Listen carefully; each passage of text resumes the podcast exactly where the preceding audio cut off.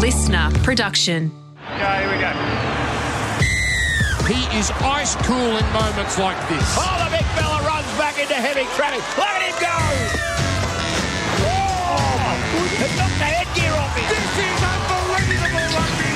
Footy Talk coming up. James Graham, Wendell Sailor today, top of the show. We're discussing that shoulder injury from Jerome Luai and what that means for the Panthers' finals hopes in 2023. Also, Melbourne Storm superstar Ryan Papenhuyzen. He's back. We're going to see where he's going to play. Is he going to start? Is he going to be off the bench? We'll tell you.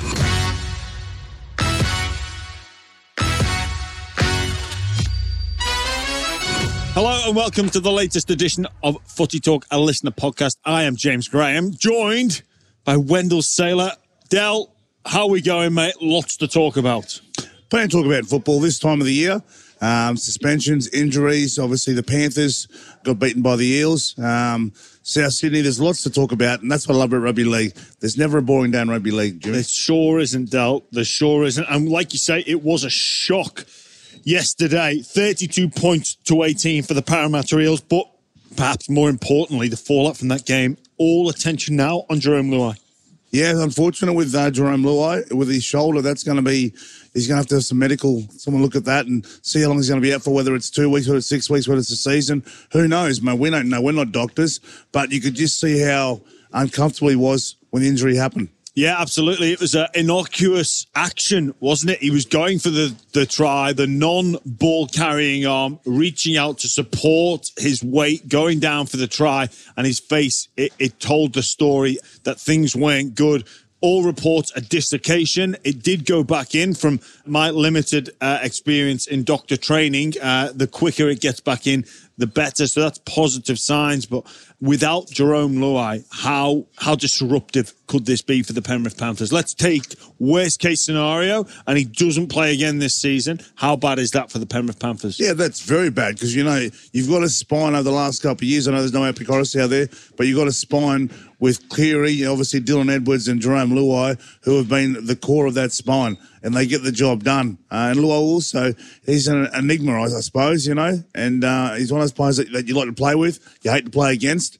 And, and you know, you'd have to replace him with someone like Jack Cogger, who doesn't have the same, I suppose, um, you know, star power. Yeah, absolutely. Well, I think what Jerome brings is is obviously his uh, amazing football ability when he's on the park, but I think he's a big driver of the culture uh, within the Penrith Panthers organisation. Whether you like it or you don't, whether you're a fan of the Boombox or not, he is a big instigator. He is one of the ringleaders there within that organisation, and I just wonder how much they'll miss him. I guess if you were you know, an outsider looking in, if you were going to pick one person to go from the spine out of those big three influential players, I'm talking Edwards, Luai, and Cleary, you would say, oh, we'll manage the loss of Luai better than Cleary and Edwards. So all is not lost in this. I really sincerely hope that Luai is available to play. I think looking at the result yesterday, Penrith miss the, the combination of their fully fit back five yesterday. There was no Edwards, no Turuva, and no Izack Tago. So that's three of their starting back five that were missing. And I think that had a big effect on the result, especially with Maika Sivo scoring four tries. We saw To'o come up with the indecision on an edge, but I think that's uh, one of his regular centres in, in Crichton or Tago there. He doesn't make that read. Yeah, certainly. You're right. There's a there's a, a trust and a combination between a centre and a winger.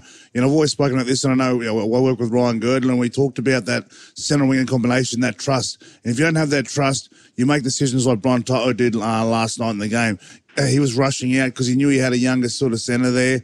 He hasn't played a lot of football with you, even though you train. It's not the same as game simulation. So he made a few decisions, Brian To'o, which he would normally never make. You know, we know he's quite a classy winger but uh, he didn't trust his inside man, and, and that put him under pressure. Yeah, and, and, you know, probably going on a bit expert level about playing the winger, some of the cues that people give, or the talk, or the communication. If Crichton was on the inside of him, or Izack Tago, or, or one of the more experienced guys, you know, year, years gone by in, in, Matt Burton, or whoever it may be, the communication is always there. Sure. And then also the little cues of if you turn your shoulders, shoulders or your foot slightly one way or the other, then you react from that. And perhaps that is a bit of a reason and just on how deep those connections, those combinations go. Yeah, you know, like as a, as a centre on that, like in a wing, as you know, if you're going to jam in, you know, when you jam in, mate, the center's going to have your back. You know, I mean, I play with Darren Smith and Steve Renouf and those guys. You know, little intricacies that are going to help you sort of stop the play. And, um, you know, To'o just sort of went out there on a mission to sort of try, you know, as Wayne Bennett used to say, if you're going to, if you're going to jam in, you got to go all in, you got to stop the play. And, and they didn't last night. Look, Penrith Panthers, I think top two is sealed. It's hard to see the Warriors uh, catching them. Uh, they could equal their points, but not points differential. I think that's too far ahead of them. Do you think the Panthers will rest their superstars next week going into that Cowboys clash? Well, they could because Ivan Cleary's always got a plan. So he might just think, know, I'm going to rest some players. I just, I, I just think he should play full complement of players now. A little hiccup here tonight. Um, you know, he's rested some players get all your players back on track because a, lot of them, a lot of your big stars have had a bit of a rest or they've been injured or suspended. So I reckon he needs to go all in next week, mate, and go in with a real like real confidence in that last game because you want to drop two games going into the final series. Yeah, that's the danger now, isn't yeah. isn't it? That they go into finals off the back of two defeats. Yep. Should they choose to to rest some players, they're going to come up against a highly motivated Cowboys team next right. week that need a win. Uh, so I'm with you. I think they need to play their full complement uh, sure. uh, of players. Again, let's look at worst case scenario.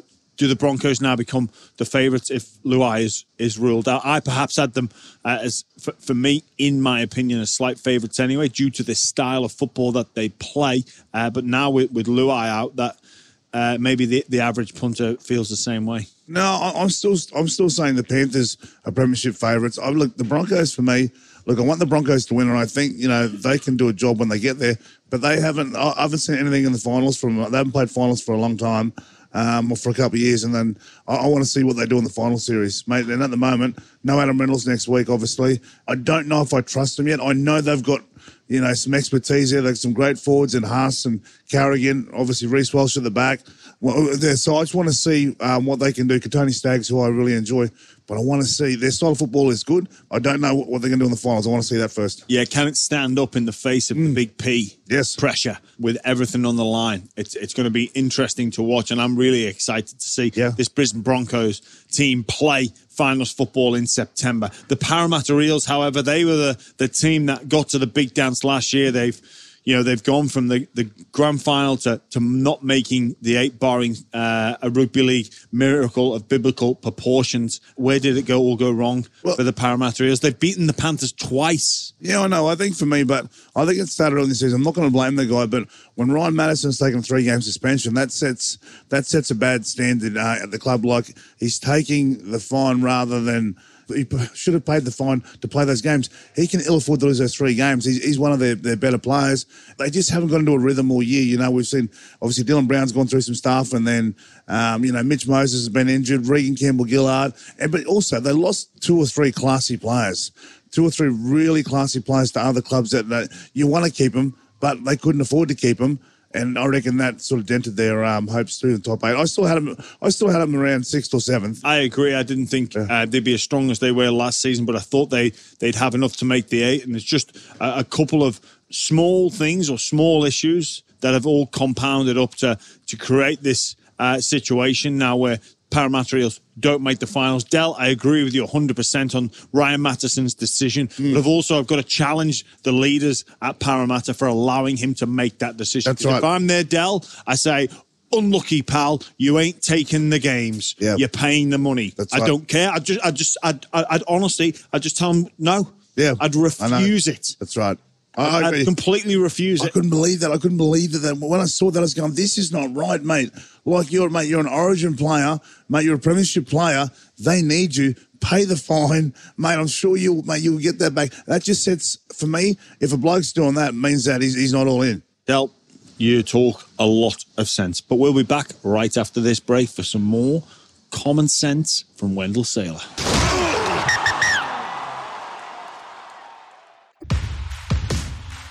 Hello and welcome back to Footy Talk, a listener podcast. I'm your host, James Graham, joined by none other than Wendell Sailor. Here we are, part two. The Sam story, the removal of him, however you want to word it, sacking, standing down, stepping away from his duties as the assistant coach in the South Sydney Rabbitohs organisation with a bye into round 27. Not much time to go in the season, Del. Did it come as a shock to you? Yeah, it certainly did. You know, we, we I saw him a couple of weeks ago, same with you, up in Cairns, and uh, he was going great. And, and they would, you know, they did a job on the Dragons up there. They didn't play great football. But you know what I like about Sam Burgess when I watch him um, coach and around the boys, he's got that intensity, and I think you know we've spoken about it before. Mate, he drives standards, and I think you you've been at the cornerstone of that, and you've seen it as as his teammate and, and as one of his best mates. Yeah, absolutely. I was uh, very fortunate to, to play alongside Sam in a, a number of uh, test matches for, for both England and Great Britain. And uh, if there's one thing that Sam Burgess despises, it's uh, it's what he refers to as shit practice. Yep. I remember we were on a camp in South Africa before the 2013 World Cup, and he was livid at the standard of a training session. It taught me a lot, actually, Dale, because I was kind of like, mate, look, we'll get over it. We're a relatively new group. And he's like, no, mate, this is not acceptable. Yep. Me and a couple of the other leaders, they were, were just trying to help him out and work, work through that. But he's a man that really drives those standards. And I think as well, the reason he's he is so hard on this Mm. because he realizes South Sydney can do something.